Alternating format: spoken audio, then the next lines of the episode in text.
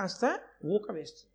అందుకే ఇల్లాలిది నిర్వహణ అనడానికి కారణం యజమాని అగ్నిహోత్రాన్ని కూడా ఆవిడే రక్షిస్తుంది. ఆవిడిది రక్షణ.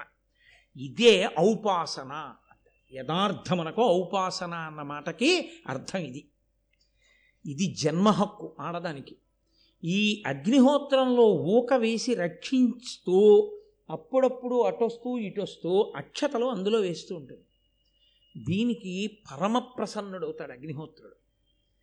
అగ్నిహోత్రాన్ని ఇలా ఆరాధించేటటువంటి అలవాటు ఉంది కాబట్టి ఆర్య శబ్దంతో పిలిచారు ఈ జాతిని. ఆర్య శబ్దం అందుకు వచ్చింది. ఈ అగ్నిహోత్రంలోంచి సరే ఆ అగ్నిహోత్రం ఎన్నిగా ఉంటుంది ఎన్ని గుండాలుగా ఉంటుంది అందులోంచి మళ్ళీ శ్రౌతాగ్నిలు ఎలా తీస్తారు త్రేటాగ్నులు ఎలా ఉంటాయి దానికి గుండాలు ఎలా ఉంటాయి రేపొద్దున యాగశాల కడితే యాగశాలలో గుండాలు ఎలా పెడతారు అందులోకి అగ్ని ఎలా తీసుకొస్తారు అదంతా మళ్ళీ ఆ హోత ఆ ధ్వరు ఇవన్నీ పెద్ద పెద్ద విషయాలు. వాటిని ఎప్పుడైనా ముచ్చటించుకునే అవకాశం ఉన్నప్పుడు వాటి గురించి మాట్లాడతాను. ఈ అగ్నిహోత్రం ఎప్పటి వరకు ఉండాలంటే యజమాని బ్రతికున్నంత కాలము ఉండాలి. ఇంటి యజమాని ఎంతకాలం ఉంటాడో అంతకాలము అగ్నిహోత్రం ఉండాలి. ఇంటి యజమాని ఊపిరి ఆగిపోయిన తర్వాత ఈ అగ్నిహోత్రాన్ని తీసుకెళ్ళి కట్టెల్లో పెట్టి ఆయన శరీరాన్ని కాలుస్తాడు ఆ అగ్నిహోత్రం ఆయన శరీరంతో పూర్తవుతుంది. లేదా ఆయన సన్యసిస్తే ఇంకా అగ్నిహోత్రం అక్కడతో ఆగిపోతుంది. ఎందుకంటే సన్యాసికి అగ్నితో సంబంధం లేదు. కాబట్టి అప్పుడు అగ్నిని ముట్టుకోరు. కాబట్టి ఇప్పుడు భా ఇంటికి ఇల్లాలు అన్న మాట యొక్క ప్రధానమైన గొప్పతనం ఏమిటంటే ఐశ్వర్యము తనదిగా ఎలా ఉంచుకుంటుందో తెలుసా అండి? అగ్ని అనుగ్రహము చేత ఐశ్వర్యము కలుగుతుంది. ఆరోగ్యం భాస్కరాది చేత్ సూర్యభగవానుడి యొక్క అనుగ్రహం కలిగితే ఆరోగ్యం నిలబడుతుంది. అలాగే ఐశ్వర్యం దేని వల్ల నిలబడుతుంది అంటే మీరు అగ్నిహోత్రాన్ని ఎంత పవిత్రంగా చూస్తారో ఆ పవిత్రతని బట్టి మీ ఇంట్లో ఐశ్వర్యం నిలబడుతుంది. ఐశ్వర్యము అన్న మాటకు అర్థం ఏమిటో తెలుసా అండి? బ్యాంకు నిండా డబ్బు ఉండడం కాదు. మీ ఇంటికి వచ్చినవన్నీ మీరు కావాలనుకుంటే అనుభవించగలగడం వైదికమైతే. ఇంటికి బోలెడన్ని పళ్ళు వస్తాయి ఒక్కటి తను తినకూడదు తన భార్య తినకూడదు. ఇద్దరికీ షుగరు. అంటే ఆ విషయంలో వాళ్ళిద్దరికీ ఐశ్వర్యం లేదు. ఒక ఐశ్వర్యం ఉంది. సంతోషంగా పది మందికి ఇచ్చుకోవచ్చు. ఏడుస్తూ ఇస్తే వాళ్ళదో దరిద్రం సంతోషంగా ఇచ్చుకోవచ్చు. తప్ప తను తినడానికి మాత్రం లేదు. ఓ రెండు అరటిపళ్ళు అక్కడ మంచి సువాసన వస్తూ మిగలముగ్గి ఉన్నా ఒక్క ముక్క కూడా తను తినడానికి వీల్లేదు. కాబట్టి తను అలా ఊరుకుని సంతోషంగా పట్టుకెళ్ళి ఎవరికో ఇచ్చి "ఆ, వాళ్ళు తింటే నేను తిన్నట్టే తినవయా సంతోషంగా తీయగా ఉన్నాయి పళ్ళు అని ఇచ్చి వచ్చేయాలంతే. ఐశ్వర్యము అంటే కలిగి ఉండుట కలిగిన దానిని అనుభవించుట ద్రాపేయం ధస్సస్పతే దరిద్రం నీలలోహిత అంటుంది రుద్రం రేపు అభిషేకం చేస్తారు కదా. కలిగి ఉండాలి కలిగి ఉన్నదాన్ని అనుభవించగలగాలి. అనుభవించిన ఐశ్వర్యం ఎందుకంటే దరిద్రమే. అన్నీ ఉన్నాయి. ఏది తినకూడదు. ఒంట్లో గొట్టం పెట్టి ఎక్కించారు ఏమిటి ఆయన ఐశ్వర్యం? ఏమైనా ఉందా? ఈయన్ని చూడడానికి వచ్చిన వాళ్ళందరూ తింటున్నారు ఇంట్లో చక్కగా అన్నీ చేయించుకొని. ఎవరిది ఐశ్వర్యం? వాడు ఐశ్వర్యవంతుడు. వీడు దరిద్రుడు. పాపం వీడు గొట్టం పెట్టి కూర్చున్నాడు అంతే. వీడు పూట పూట పూట పూట ఇంత తినాలంటే బొడ్డు దగ్గరో ఆ, తొడ మీదో ఎక్కడో సూది పెట్టి పొడుచుకుని వాడంతట వాడేదో ఎక్కించుకుని ఇంత అన్నం తింటుంటాడు. ఆ విషయంలో ఆయన చాలా బాధ పొందుతున్నాడా లేదా? కాబట్టి ఐశ్వర్యము దేని వల్ల వస్తుంది అని అడిగారు. అందుకని మన వాళ్ళు వసుహు స్థితి దేవతలు ఎక్కడ అనుగ్రహిస్తారో అక్కడే పెట్టించారు. ఆగ్నేయంలో అగ్నిహోత్రం పెట్టి తూర్పు దిక్కు తిరిగి ఉండమన్నారు యజమాని కడుపు నిండా తింటాడమ్మా లేకపోతే తినడమ్మా అనడానికి కారణం అది. విశాల దృక్పథంతో మాట్లాడారు తప్ప ఏదో మౌఢ్యంతో మాట్లాడడం వాళ్ళ లక్షణం కాదు. పది మంది బాగుండాలని మాట్లాడారు. ఎడం పక్కనే ఎందుకు నడవాలండి? చెప్పేవాడు ఎవడండి? నేను కుడి పక్కన నడుస్తానంటే నడు. కళ్ళు తెరిచి ఇంటెన్సివ్ కేర్ యూనిట్లో ఉంటావు. అంతే శాస్త్రం కూడా అంతే. శాసనాత్ శంసనాత్ ఇది శాస్త్రం. శాస్త్రం చెప్పింది నువ్వు నమ్మగలిగితే అభ్యున్నతిని పొందుతావు. శాస్త్రం నమ్మకం లేదు. నీ కర్మ ఎవడేం చేస్తాడు దానికి? నువ్వు పాడవడం ఎందుకు? పది మందిని పాడు చేయడం ఎందుకు? కాబట్టి అగ్నిని రక్షిస్తుంది భార్య. భార్య కాదు నిజానికి పత్ని అన్న మాట వాడవలసి ఉంటుంది. ఎందుకంటే యజ్ఞమునందు కానీ ధర్మకార్యమునందు కానీ పక్కన కూర్చునే అధికారం ఎవరికి ఉంటుందో ఆవిడే పత్ని. కాబట్టి ఇప్పుడు పత్ని యొక్క ప్రధాన కర్తవ్యం ఏమిటి అంటే అగ్నిరక్షణమే. అసలు అగ్నిరక్షణం అనేటటువంటిది ఇల్లాలు జీవితంలో ఎప్పుడూ చెయ్యలేదనుకోండి.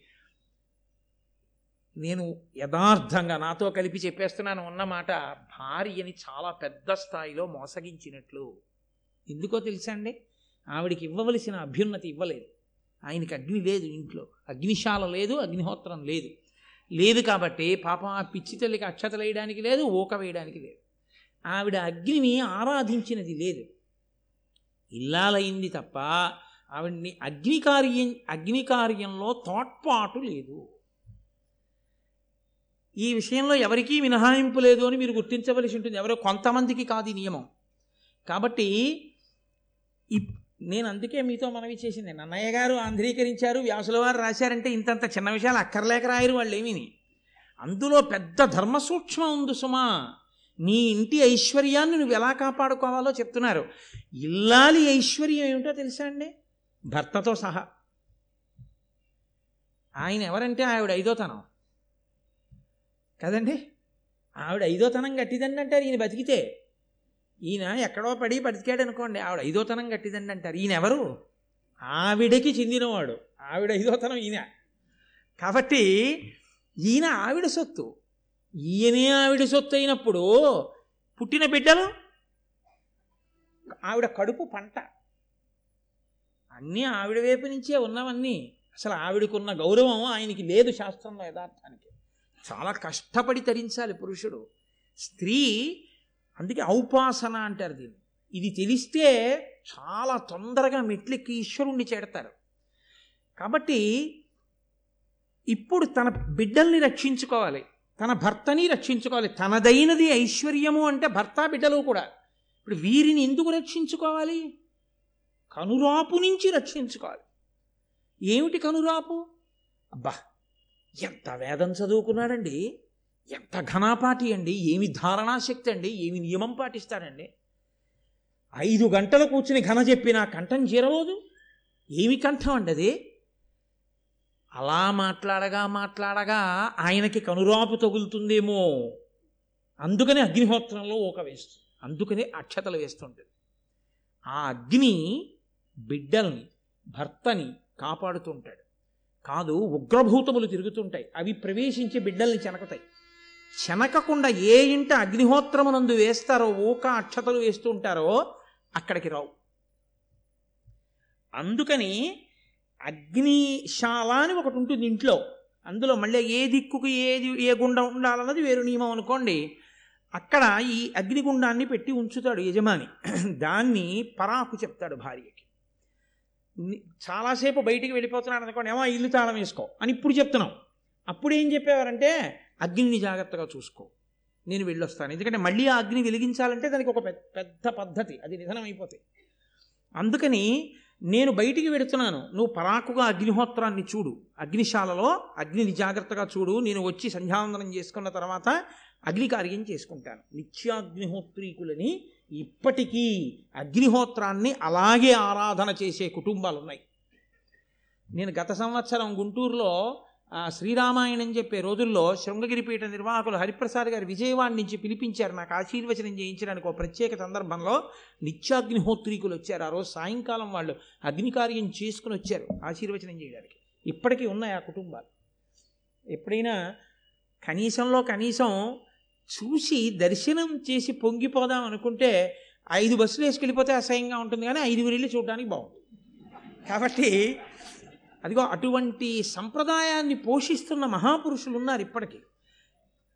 కనీసంలో కనీసం అందుకే వంట పొయ్యి దగ్గర ఆ మర్యాద పాటిస్తారు. అది ఒక్కటైనా కనీసం పచనం చేసే అగ్నిహోత్రం కదా దాని మీదైనా గౌరవం ఉంచాలి కదా అని చెప్పి. సరే అందుచేత ఇప్పుడు భృగువు స్నానం చేయడానికి వెళ్తున్నాడు. అంటే ఎంత ఆచారకాండ మాట్లాడిందో చూడండి భారతం. ఆయన వెడుతూ భార్యకి పరాకు దేని గురించి చెప్పాడంటే అగ్నిశాలలో అగ్నిహోత్రుడున్నాడు జాగ్రత్త. అగ్ని సర్వదేవతా స్వరూపుడు అదొకటి మీరు గుర్తుపెట్టుకోవాలి. అగ్నిహోత్రుడు శివుడు. శివుడికి మూడో కన్ను అగ్నిహోత్రం. అందుకని అగ్నియే శివుడు. అగ్నియే విష్ణువు అగ్నియే గరుత్మంతుడు. అగ్నియే పరదేవత. అందుకే ఇప్పటికీ కేరళ రాష్ట్రంలో అమ్మవారిని పూజ చెయ్యాలి అంటే యంత్రాలు మూర్తులు అవి పెట్టరు. మీరు ఎప్పుడైనా కేరళ రాష్ట్రం వెళ్ళినప్పుడు అక్కడ ఉండేటటువంటి సంప్రదాయం మీరు వాళ్ళని అడగండి వాళ్ళు చెప్తారు.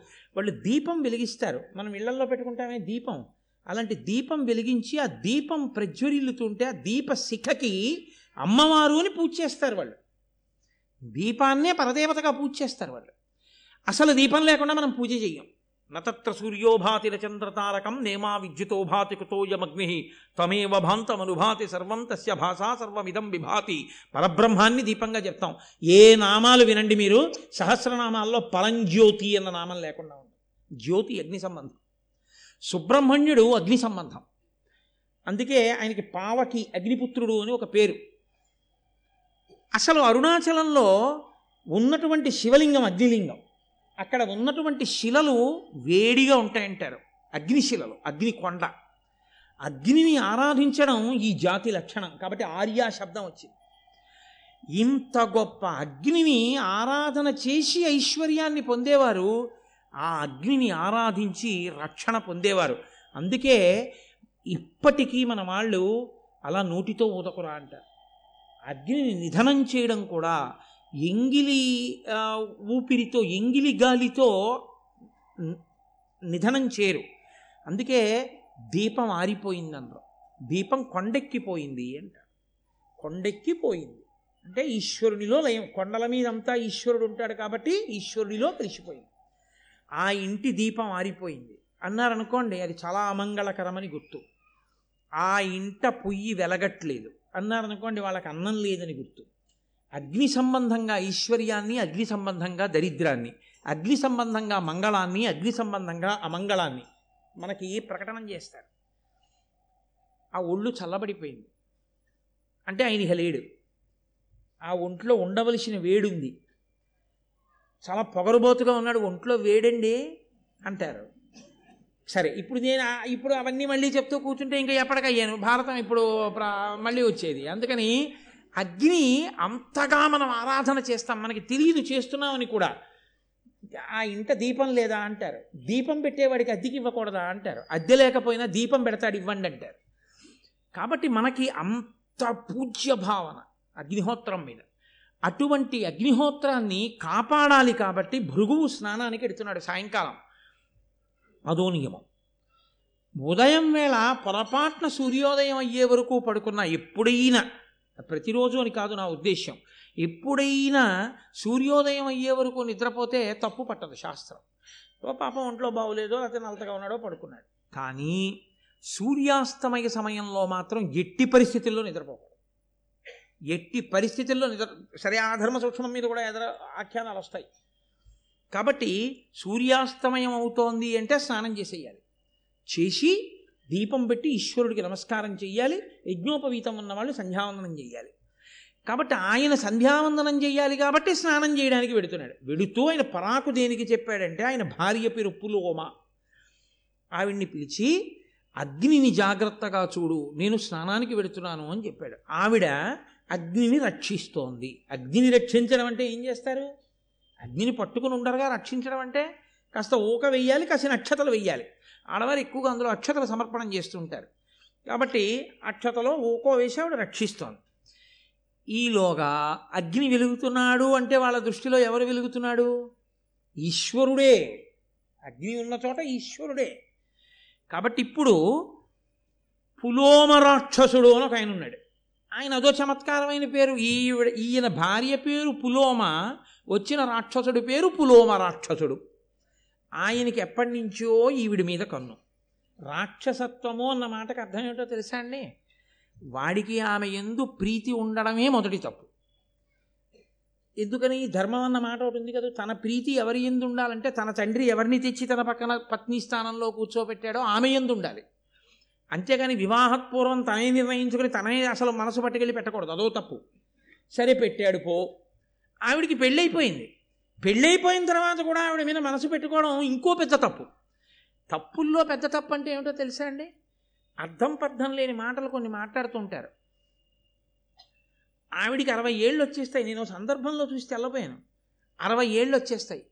ఓ అర డెబ్భై ఏళ్ళవాడు వచ్చి అంటాడు దీన్ని నాకే ఇచ్చి చేద్దాం అనుకున్నారు చిన్నతనంలోనూ కానీ దాన్ని వాడికి ఇచ్చారు మళ్ళీ అంటాడు. అదేంటది?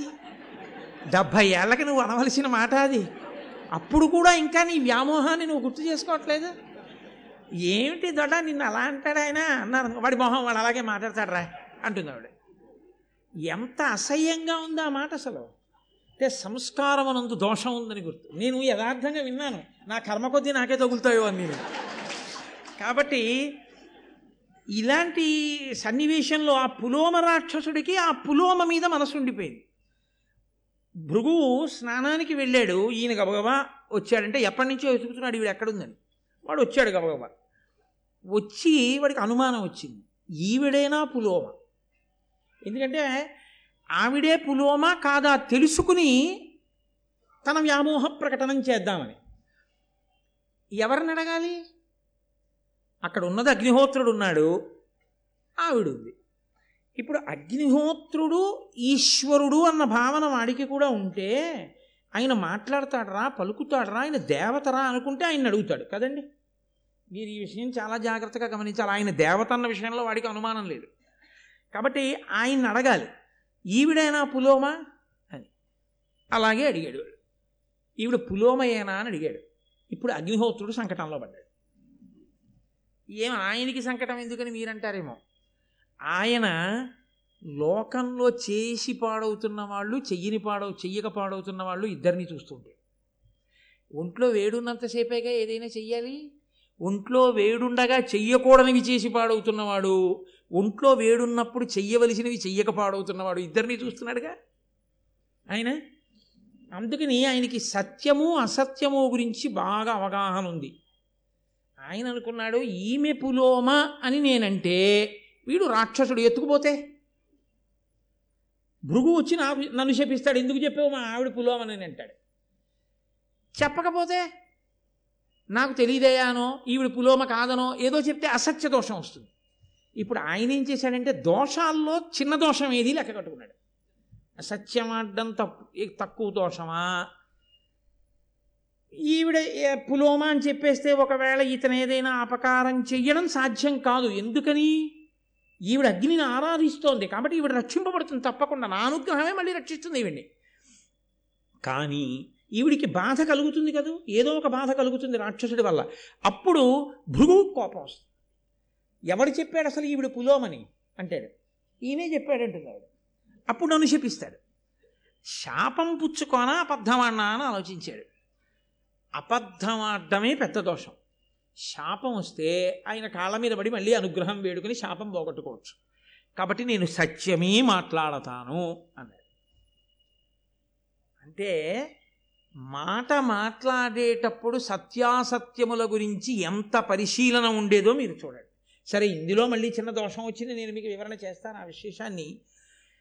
ఆయన ఈమెయే పులోమ అని అనగానే ఆ రాక్షసుడు అన్నాడు అసలు ఈవిడికి పెళ్ళవక ముందు ఎప్పుడో ఈవిడిని నేనే చేసుకుందాం అనుకున్నాను.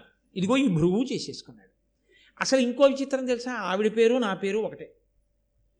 అదో విచిత్రంగా ఉంటుంది లోకంలో ఏమిటో. అలా పేర్లన్నీ కళ పెడితే అందరూ ఒక్కలా అయిపోతారా? మా స్నేహితుడు ఉండేవాడు చిన్నతనంలో. అప్పాజీ దాదాజీ నేతాజీ బాలాజీ శివాజీ అనే ఐదుగురు అన్నదమ్ములకి పేర్లు ఏమిటో అలా జీక జీతో ఉండేవి అలా అదో సంతోషం. కొంత కొంతమంది అలా పెట్టుకుంటూ ఉంటారు. అలా నా పేరు పులోమ రాక్షసుడు ఈవిడ పేరు పులోమ. పెళ్ళికి ముందు ఈవిడిని నేను చేసుకుందాం అనుకున్నాను భృగు చేసుకున్నాడు. అయితేనే తప్పేం వచ్చింది? నేనే పట్టుకుపోతానని ఎత్తుకుపోతున్నాడు ఎత్తుకుపోయేటప్పుడు తేలిగ్గా ఉంటుందని వాడు పంది రూపం తీసుకుని ఆవిడని ఎత్తుకుపోతున్నాడు ఆవిడ కన్నీటి ధారతో ఏడుస్తూ ఉండగా భర్త కోసం అరుస్తూ ఉండగా ఎత్తుకుపోయాడు. ఆవిడ చాలా దూరం ఎత్తుకుపోతుంటే ఆవిడ నిండు గర్భిణి. ఆవిడ గర్భంలోంచి ఆ పంది ఎత్తుకుపోతున్న కుదుపులకి ఒక పిల్లవాడు జారి కింద పడిపోయాడు. ఆ కింద జారి పడిపోయాడు కాబట్టి ఆ పిల్లవాడికి చ్యవనుడు అని పేరు వచ్చింది. ఆ కింద పడిపోయిన పిల్లవాడు పరమతేజోస్వరూపుడై ప్రళయకాలపు అగ్నిహోత్రం ఎలా ఉంటుందో అలా ఎవడురా మా అమ్మకు అపరాధం చేసిన వాడు అని చూశాడు పులోమరాక్షసుని వంక. వెంటనే వాడు బూడిదైపోయాడు. ఈవిడ పిల్లవాడిని చంకనేసుకుని మళ్ళీ అంత దూరం నుంచి నడుచుకుంటూ ఇంటికి వచ్చింది ఈలోగా ఈవిడ నెత్తుకుపోతున్నప్పుడు ఏడిచింది కదూ? మహాపతివ్రత కంటి వెంట పడినటువంటి నీటి బిందువులు ఒక పెద్ద నదిగా మారిపోయి ప్రవహించాయి అదేం సామాన్యమైనటువంటి విషయమా? ఇప్పుడు ఈ నది ఒక పతివ్రత కంటి ధార చేత వచ్చిందని దీనికి పేరెవరు పెట్టాలన్నారు? అయ్యి బాబోయ్ మనకి ఎందుకని బ్రహ్మగారిని అడిగారు. ఆయన అన్నాడు దీనికి వధూసరా అని నామకరణం చేస్తున్నాను అన్నాడు. ఆ నదికి వధూసరా అని పేరు వచ్చింది ఇప్పుడు అంటే ఒక ఒడ్డు గింజ బోలెడ ఒక కంకులో ఇన్ని ధాన్యం ఇచ్చినట్టు మహాపతివ్రతల శోక ఒక్క సీతమ్మ తల్లి కంటి నిప్పు కణిక నీటి బిందువు లంకని కాల్చలేదండి? దాని శక్తి అలా ఉంటుంది. ఇప్పుడు ఆవిడ తిరిగి వచ్చింది. స్నానం చేసి భృగు వచ్చాడు. భృగువు స్నానానికి వెళ్ళి వచ్చే లోపల ఈ అలరంతా అయిపోయింది. ఇప్పుడు ఆవిడ చంకన బిడ్డను పట్టుకుని ఇంచింది ఏడుస్తూ ఉంది డస్సిపోయింది. ఎర్రగా పిల్లాడున్నాడు. ఈ బిడ్డడు ఎవరన్నాడు? శవనుడు మన కొడుకే. ఎప్పుడు పుట్టాడన్నాడు? ఇప్పుడే పందెత్తుకుపోతుంటే జారిపడ్డాడన్నాడు పందెత్తుకుపోవడం ఏమిటి అన్నాడు. అంటే ఇదిగో పులోమ రాక్షసుడు అన్నవాడు వచ్చాడు ఈమె పులోమయేనా అని అడిగాడు. అడిగితే ఈమెయే పులోమ అని తెలియగానే నన్ను ఎత్తుకుపోయాడు. ఈ పిల్లవాడు జారి పడ్డాడు పడుతూనే కోపంగా చూశాడు వాడు బూడిదైపోయాడు. ఆ పిల్లవాడి తేజస్సు అటువంటిది అగ్నిని ఆరాధించినటువంటి ఫలితం. కాబట్టి ఆ పిల్లవాడి చేత రక్షింపబడ్డాను. ఇదిగో పిల్లాడిని ఎత్తుకొచ్చానయ్యా అంది. చాలా సంతోషించన్నాడు అసలు నువ్వు పులోమా అని చెప్పిన వాడెవరు అని. ఈయనే అంది అగ్నిహోత్రుడిని చూపించాడు. వెంటనే ఆయన అగ్నివంక చూసన్నాడు రోజు నేతన్నం హవిస్సులు ఇస్తుంటే చక్కగా అక్షతలు ఊక ఇలాంటివి వేసి రక్షిస్తుంటే అన్నీ తిని నీకు కొవ్వు పట్టి ఇలాంటి మాటలు చెప్పావు. కాబట్టి అన్నీ తినడం నీకు అలవాటు గాక అన్నీ తింటావు ఇవాళ నుంచి. అది ఇది కాదు. ఏదైనా తినేస్తాం. అనేటప్పటికి ఇప్పుడు ఆయన హడిలిపోయాడు. ఇది ఎక్కడ కూడా నన్ను ఏదో శాపం ఇస్తాడని నేను అనుకున్నాను. అన్నీ తినేయమన్నాడు నన్ను ఇప్పుడు. కాబట్టి ఇప్పుడు తినకూడదు అన్నది ఏం లేవు నా దగ్గర. అన్నీ తినడం అంటే ఎంత బాధాకరమైన విషయం అండి? శవం దగ్గర నుంచి ఆయనలో పడయ్యాలే కానీ ఆయన కాల్చనిది అన్నది ఉండకూడదు లోపల. అన్నీ తినాలి. అన్నీ తినడం అనేటటువంటి విషయం అంత తేలికని మీరు అనుకోకండి. మనమే ఒక వంకాయనే ఇంకోలా వండితే అబ్బా అలా వండితే నేను తిన్నంట. అలాంటిది అగ్నిహోత్రుడు అన్నీ తినే పైగా ఆయన సద్బ్రాహ్మణుడు మీరు ఎప్పుడైనా అగ్నిహోత్రుని యొక్క మూర్తిని చూశారో లేదో నాకు తెలియదు ఆయన చాలా చమత్కారంగా ఉంటాడు ఏడు చే ఏడు నాలుకలతో ఉంటాడు. సప్తజిహ్వ అని ఏడు నాలుకలు రెండు తలలు ఆరు చేతులు అందులో పట్టుకునే ఆయుధాలు పొట్టిగా ఉంటాడు లావుగా ఉంటాడు యజ్ఞోపవీతం వేసుకుంటాడు శృక్కు స్రవం ఇవన్నీ పట్టుకుంటాడు బ్రాహ్మణుడు. ఆయన మూర్తి ఎప్పుడన్నా మీరు చూశారో లేదో చాలా గొప్పగా ఉంటాడు అగ్నిహోత్రుడు. వైదిక సంస్కృతికి చిహ్నం కింద ఉంటాడు ఆయన. అటువంటి అగ్నిహోత్రుడు అన్నీ తినేయడం అంటే సర్వభక్షకుడు అవ్వడం అంటే బాధాకరం కదండి. ఆయన వెంటనే భృగువంక వంక చూశాన్నాడు నేను ఇవ్వగలను శాపం. ఎందుకు ఇవ్వాలో తెలుసా నీకు శాపం? ఒక కారణానికి ఇవ్వాలని ఇక్కడ ఎన్ని చమత్కారాలు అనుకుంటున్నారు? ఎవరి ధర్మం వాళ్ళది? అసలు భృగు ఎందుకు ఇవ్వాలి శాపం? తన భార్య ఎవరో అడిగితే సత్యం చెప్పినందుకు శాపం ఇస్తాడా? కాదు. సత్యము అన్న మాటకి సనాతన ధర్మంలో ఒక అర్థం ఉంది. సత్యము అంటే నిజము పల్కుట అని కాదు. అలా చెప్పే మిగిలిన విశ్వాసములలో చాలా ఇబ్బందులు వచ్చాయి. ఇప్పుడు నేను దాని గురించి మాట్లాడను కానీ సత్యము చెప్పుట అంటే కేవలము నిమ- నిజము చెప్పుట అని అర్థం కాదు. సత్యము చెప్పుట అన్న మాటకు అర్థమైతే తెలుసా అండి? సత్యం బ్రూయాత్ ప్రియం బ్రూయాత్ న బ్రూయాత్ సత్యమ ప్రియం. మనుష్య సహజమైనటువంటి ప్రేమ చేత అత్యంత అమాయకంగా భయంతో ఉన్నటువంటి ఒక ప్రాణి యొక్క గౌరవాన్ని కానీ ప్రాణికి కలగబోయే దుఃఖాన్ని కానీ ప్రాణికి కలగబోయేటటువంటి ఇబ్బందిని కానీ దృష్టిలో పెట్టుకుని రక్షించుట కొరకు ఆ సమయంలో నిజానికి బదులు అబద్ధం చెప్పిన శాస్త్రం దాన్ని సత్యంగానే వేసుకుంటుంది. అంటే ఏం మాకేమీ సరిగా అర్థం కాలేదు నీ మాట ఏమిటో అని మీరు అంటారు. నేను మీకు ఒక ఉదాహరణ చెప్పాలి అంటే నేను ఒక అరుగు మీద కూర్చున్నాను అనుకోండి ఒక గోవు పరిగెత్తుకుంటూ అలా వెళ్ళిపోయి మా ఇంటి పెరట్లోకి వెళ్ళిపోయింది. వెళ్ళిపోయి బిక్కు బిక్కు బిక్కు బిక్కుమంటూ ఆవుల మందలో కలిసిపోయి ఎక్కడో గడ్డివాన్ వెళ్ళి నిలబడింది. అటుగా ఆవుని పట్టుకుని చంపేద్దాం అనుకున్నటువంటి కసాయి వాళ్ళు వచ్చారు. పంతులు గారు ఆవు ఏదైనా ఇలా వెళ్ళిందా? అని అడిగారు. ఇప్పుడు ఆవు ఇలా వెళ్ళింది. అని నేను సత్యం చెప్పాను అనుకోండి వాళ్ళు ఆవుని తీసుకెళ్ళిపోయి చంపేస్తారు. ఒక గోవు ప్రాణములు నిలబెట్టడమా? ఒక అబద్ధం ఆడి గోవు ప్రాణం నిలబెట్టడమా? అన్న విషయంలో గోవు ఇలా వెళ్ళలేదు అని నేను చూసి కూడా చెప్పాను అనుకోండి. అప్పుడు నేను అబద్ధమాడాను అన్న దోషాన్ని నా ఖాతాలో వెయ్యరు అని వేదం చెప్తోంది. ఎందుకు వెయ్యరో తెలుసా అండి? ఒక పెద్ద సత్యాన్ని రక్షించడం కోసం ఒక చిన్న అసత్యాన్ని పలికితే అది అసత్యంలోకి రాదు. కానీ అలాగని అన్వయం చేసేసుకుని అన్ని ధర్మం అని చెప్పి అసత్యాలు ఆడకూడదు. పెద్ద ధర్మాన్ని నిలబెట్టడానికి చిన్న అసత్యాన్ని ఆడినా అది దోషము కిందకి రాదు సత్యమే అవుతుంది. అయినప్పుడు ఈమె పులోమా అని చెప్తే నిండు గర్భిణి అయినటువంటి ఆవిణ్ణి రాక్షసుడు అపహరించి తీసుకెడితే భర్త భృగువు దగ్గర లేడు. ఎంత ఉపద్రవం వస్తుంది ఆవిడికి? అప్పుడు అగ్నిహోత్రుడు చెప్పవలసింది సత్యమా?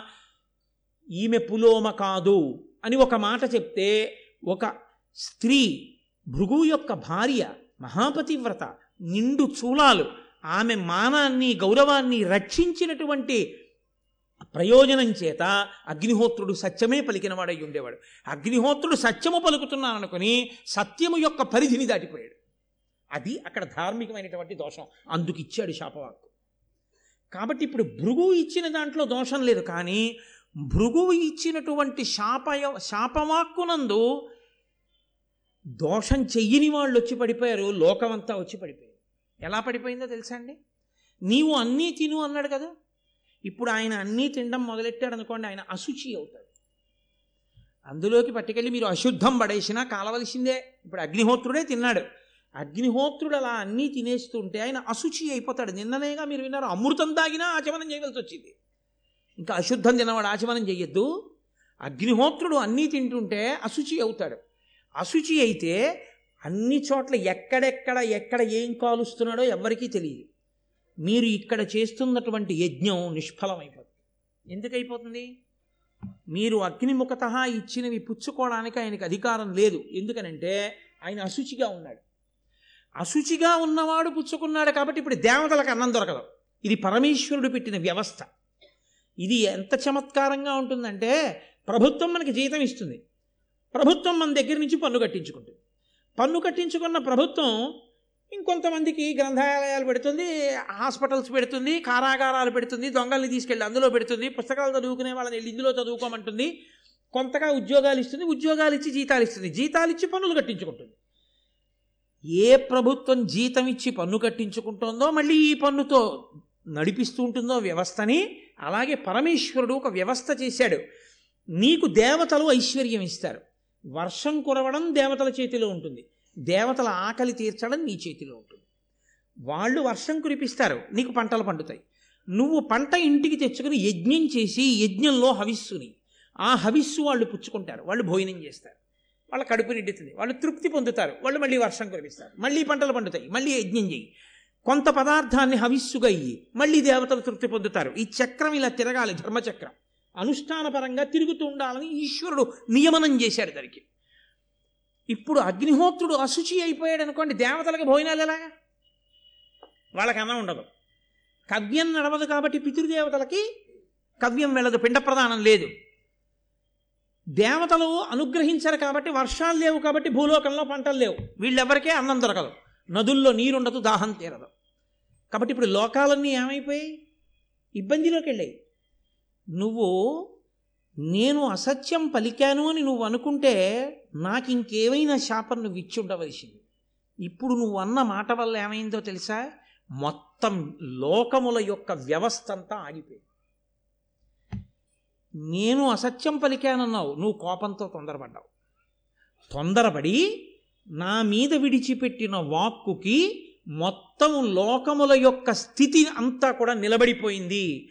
కోపం వల్ల వచ్చేటటువంటి ఉపద్రవాలు ఎలా ఉంటాయో చూడండి. గబ్బా ఒక్క మాట నోట నోరు జారిపోయిందో ఎంత దూరం వెళ్ళిపోతుందో చూడండి. కాబట్టి ఇప్పుడు ఆయన అన్నాడు అగ్నిహోత్రుడు అడిచిన తిట్టినం మరి మహాపరుషంబులు పల్కి అల్కతో పొడిచిన ఉత్తమ ద్విజులు పూజ్యులు వారలకెగ్గు చేసినం చెడు ఇహమున్ పరము.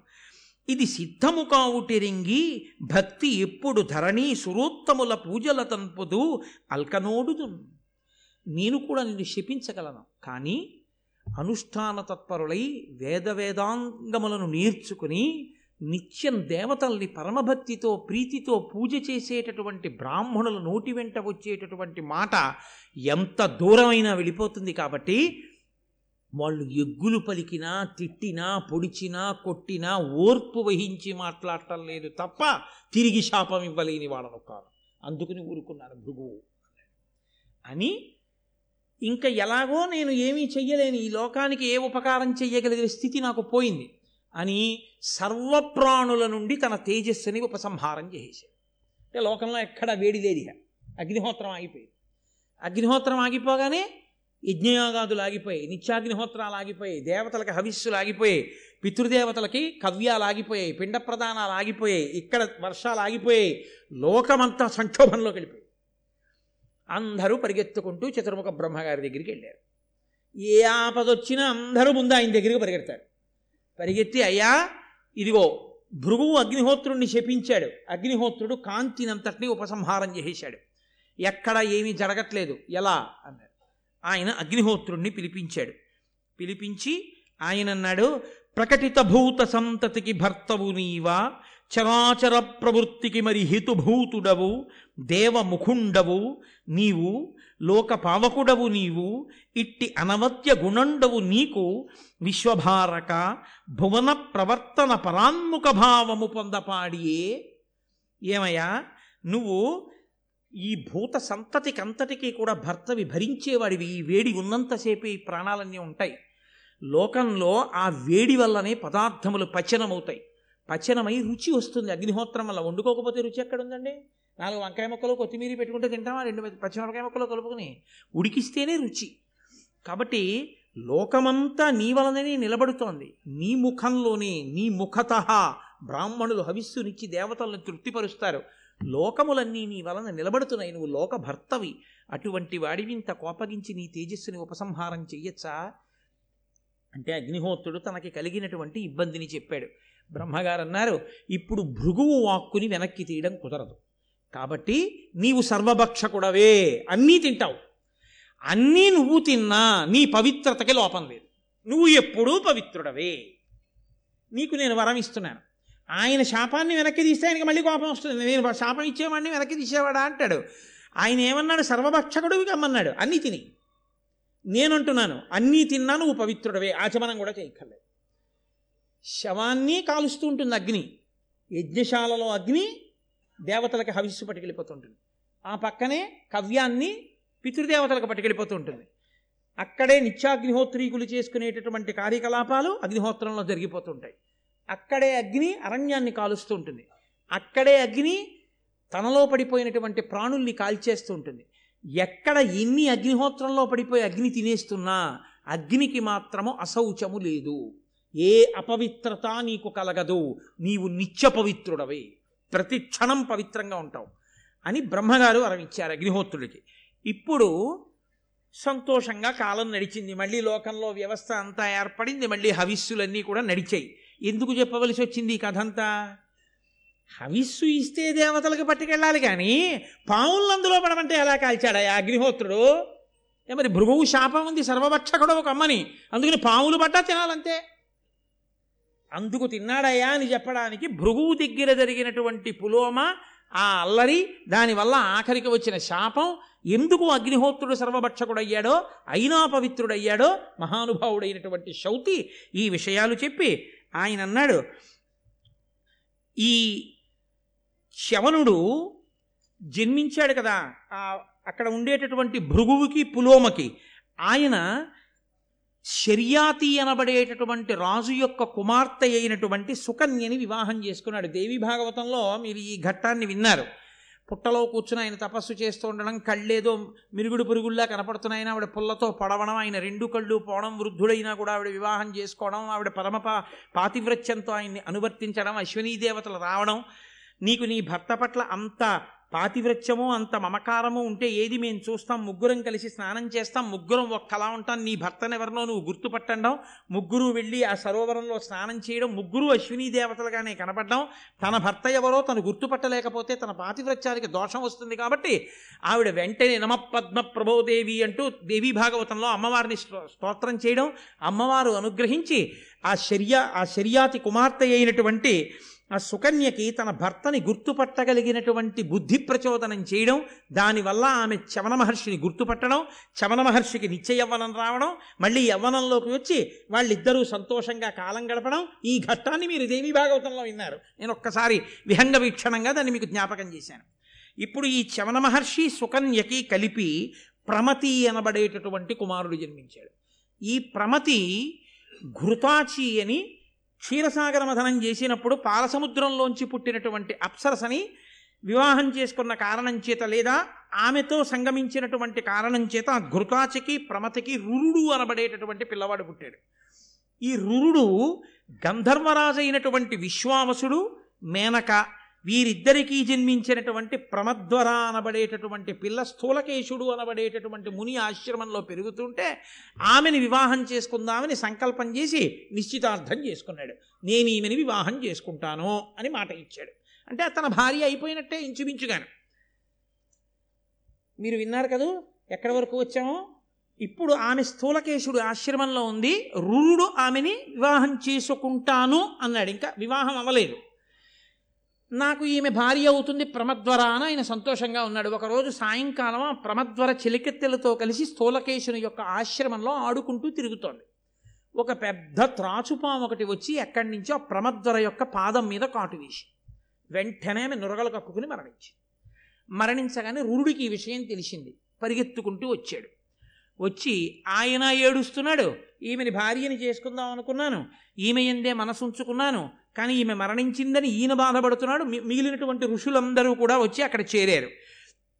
ఆ సమయంలో రురుడు అక్కడ ఉండే వాళ్ళందరినీ ప్రార్థన చేశాడు. అదో చమత్కారమైన ప్రార్థన. అది దేవతల్ని కూడా ఉద్దేశించి చేశాడు ఆయన.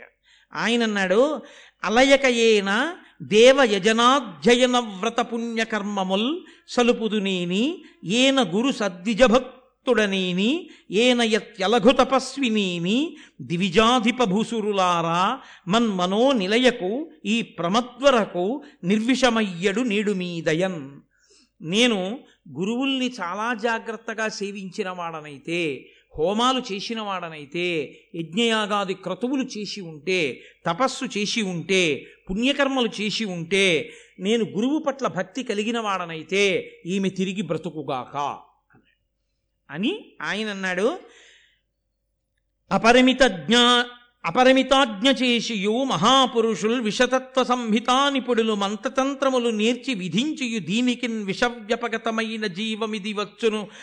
పాయము చెయ్యరొక్కో వ్యపగతమైన జీవమిది వచ్చును. పాయము చెయ్యరొక్కో నా తపము ఫలంబు అధ్యయన దాన ఫలంబులు ఇత్తు వారికిన్ ఎవరైనా విషాన్ విషం శరీరంలోకి ఎక్కిన దాన్ని మళ్ళీ వెనక్కి తీసేయగలిగినటువంటి మంత్రతంత్రములు నేర్చిన వారుంటే ఈ ప్రమద్వర శరీరంలోకి ఎక్కినటువంటి పాము విషాన్ని వెనక్కి తీసేస్తే మంత్రశక్తితో వాళ్ళకి నేను చేసిన అజ్జైన ఫలాన్ని తపోఫలాన్ని గురువులను సేవించిన ఫలాన్నంతటినీ ధారపోసేస్తాను అని ఏడుస్తున్నాడు.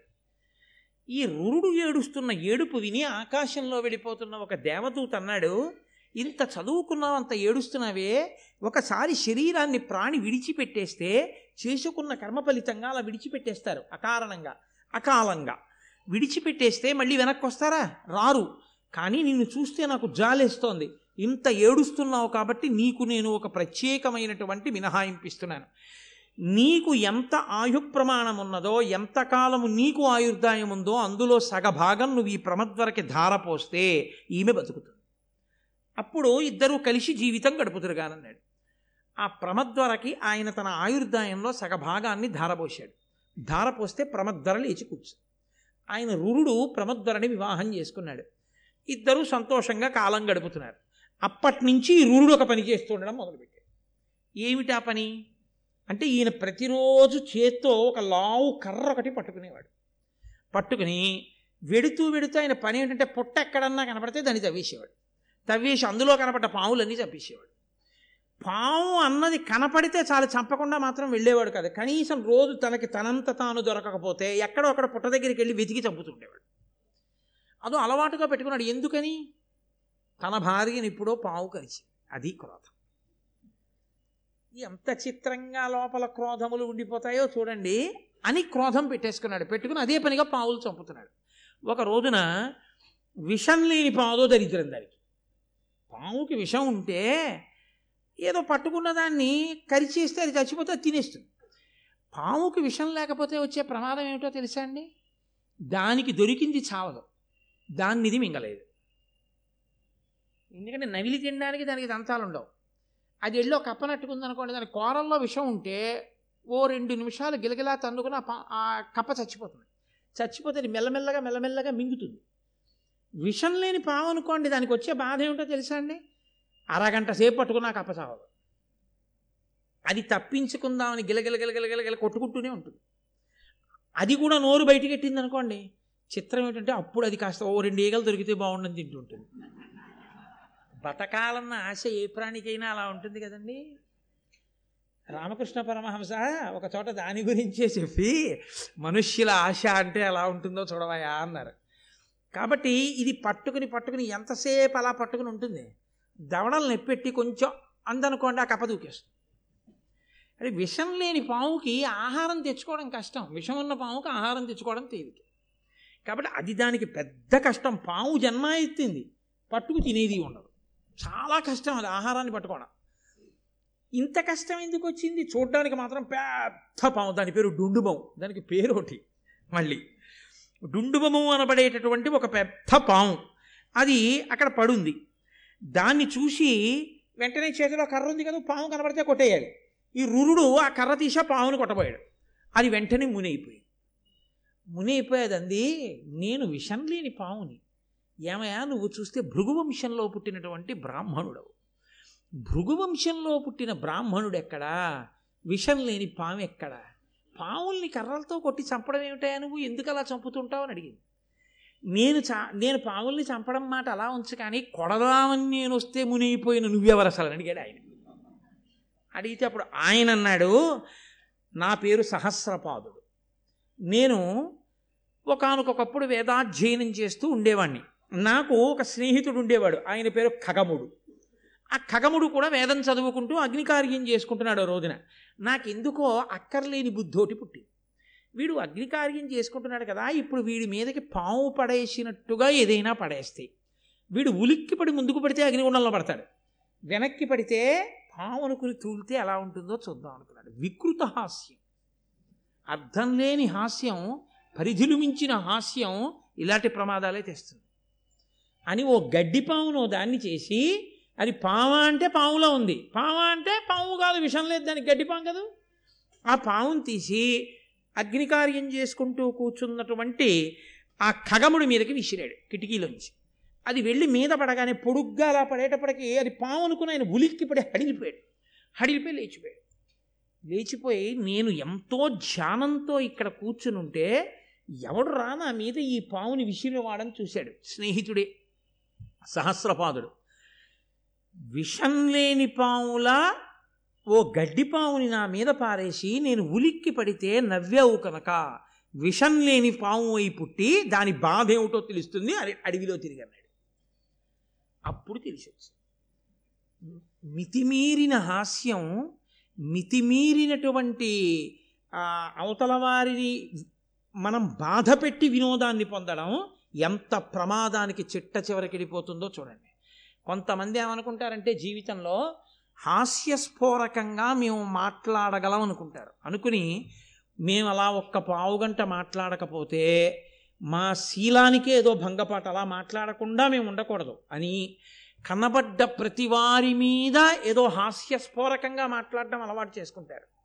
అలా మాట్లాడకపోతే ఈయన ఏంటి ఏం జోక్ వేయలేదు అనుకుంటారని ఇది వెళ్ళి వెళ్ళి వెళ్ళి వెళ్ళి ఎక్కడ పప్పులో కాలేస్తాడంటే ఎవరో ఒక మహాత్ముడు కనపడినప్పుడు ఆయన గురించి కూడా అలాగే మాట్లాడతాడు. కట్టి కుడిపేస్తుంది కాబట్టి అదే పనిగా హాస్య ప్రసంగాలు చేయడం మంచిది కాదు. అది ఒక దుర్లక్షణంగా చెప్పింది శాస్త్రం. కాబట్టి నిరంతర హాస్య ప్రసంగం ఎప్పుడూ అర్థం పర్థం లేని హాస్యం మంచిది కాదు. కాబట్టి విషం లేని పాముగా పుట్టాను. పుట్టి తిరుగుతున్నాను. అప్పుడు ఏడిచాను. నా స్నేహితుడు ఖగముడి దగ్గర. నాకెప్పటికయా విముక్తి అని అడిగాను. నీకు ఏనాడు భృగువంశంలో పుట్టిన రురుడు దర్శనం అవుతాడో కర్ర పట్టుకుని నిన్ను చంపబోతాడో అప్పుడు నువ్వు మామూలు పాము అవుతావు. దానివల్ల ఉపకారం కలుగుతుందిలే అన్నాడు. అందుకుని మునినయ్యాను. ఇది సరే కానీ నాకు ఒక ఆశ్చర్యకరమైనటువంటి విషయం తెలుస్తోంది. నువ్వు భృగువంశంలో పుట్టావే బ్రాహ్మణుడవే వేదం చదువుకున్నావు యజ్ఞం చేస్తున్నావు ఇలా కర్ర పెట్టి పాముల్ని కొట్టచ్చా? బ్రాహ్మణుడంటే ఎటువంటి వాడు భూనుత కీర్తి బ్రాహ్మణుడు పుట్టుడు తోడన పుట్టు ఉత్తమ జ్ఞానము. సర్వభూతహిత సర్వభూత హిత సంహిత బుద్ధియు చిత్తశాంతియున్. మాన మద ప్రహాణము సమత్వము సంతత వేద విద్య విద్యానుష్ఠానము సత్యవాక్యము దృఢవ్రతమున్ గురుణాపరత్వమున్ ఒక సచ్చీలుడైనటువంటి బ్రాహ్మణుడు పుట్టగానే ఆ చుట్టుపక్కల ఉన్న వాళ్ళ అందరిలోనూ కూడా భూతదయ కలుగుతుంది. మంచి భావములు కలుగుతాయి. అందరిలోనూ కూడా చిత్తశాంతి కలుగుతుంది. మంచి ఆలోచనలు కలుగుతాయి. అప్పటి వరకు ఉన్నటువంటి దుష్టమైన ఆలోచనలు పరిశీలనం చేత పక్కకి వెళ్ళిపోతాయి. తమని తాము పరిశీలించుకుని చెడు లక్షణములను విడిచిపెట్టగలిగినటువంటి స్థితి బ్రాహ్మణ వాక్కు వలన వస్తుంది. అందరినీ సమానంగా చూసేటటువంటి బుద్ధి కలుగుతుంది. అటువంటిది ఒక బ్రాహ్మణుని వలన సంభవిస్తుందని బ్రాహ్మణులు అలా బ్రతకాలని శాస్త్రాలు చెప్తున్నాయి. నువ్వేమయ్యా కనపడ్డ పావులన్నీ చంపుతూ హింస చేస్తున్నావు? ఇలా చెయ్యొచ్చా? ఇప్పటికైనా ఈ బుద్ధిమానం. ఏదో కర్మవశం నీ భార్యని కరిచింది. అయిపోయింది బ్రతికించుకున్నావు. అక్కడతో దాన్ని విడిచిపెట్టాలి. అంతేకాని కనపడ్డ పావులన్నీ చంపుకుంటూ వెడితే నువ్వు చేసిన ఈ హింస నిన్ను కట్టి కొడపదా? తప్పు. బ్రాహ్మణుడవు ఇక ఈ హింస చెయ్యకు. అంటూ ఆయన అన్నాడు నీ తండ్రికి శిష్యు శిష్యుడైనటువంటి ఆస్తిక మహర్షి ఒకనకొకప్పుడు జనమేజయుడు చేసినటువంటి సర్పయాగాన్నే ఆపాడు. నీ తండ్రికి శిష్యుడైనటువంటి ఆస్తికుడు జనమేజయుడి సర్పయాగాన్ని ఆపాడే అటువంటి వంశంలో పుట్టిన నువ్వు పాముల్ని చంపడానికి సిగ్గుగా లేదా? అన్నాడు.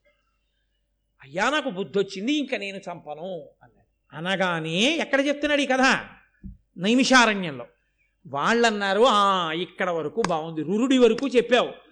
రురుడి తండ్రి యొక్క శిష్యుడు అస్థీకుడు జనమేజయుడి సర్పయాగాన్ని ఎందుకు ఆపాడో? అలా ఎందుకు జరిగింది? అది చెప్పు. రేపు ప్రారంభం చేస్తాను. ఇప్పటికే ఏమి దాటిపోయింది కదా అని ఇవాళకి చక్కా మనందరం ప్రసాదం తీసుకుని ఈశ్వరుడు యొక్క హారతి అందుకుని బయలుదేరదాం. నైమిషారణ్యంలో. ఇది నైమిషారణ్యమే పవిత్ర భావన చేత. అని అన్నాడు. నేను మంగళం చెప్పిన తర్వాత మీతో చాలా ఒక ప్రధానమైన విషయాన్ని ఒక రెండు నిమిషాలు ముచ్చటిస్తాను.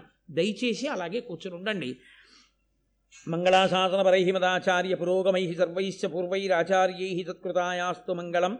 మంగళం కోసలేంద్రాయ మహనీయ గుణాత్మనే చక్రవర్తి తనూజాయ సర్వభౌమాయ మంగళం. ఉమాకాంతాయ కాంతాయ కామితార్థప్రదాయనే శ్రీగిరీశాయ దేవాయ మలినాథాయ మంగళం.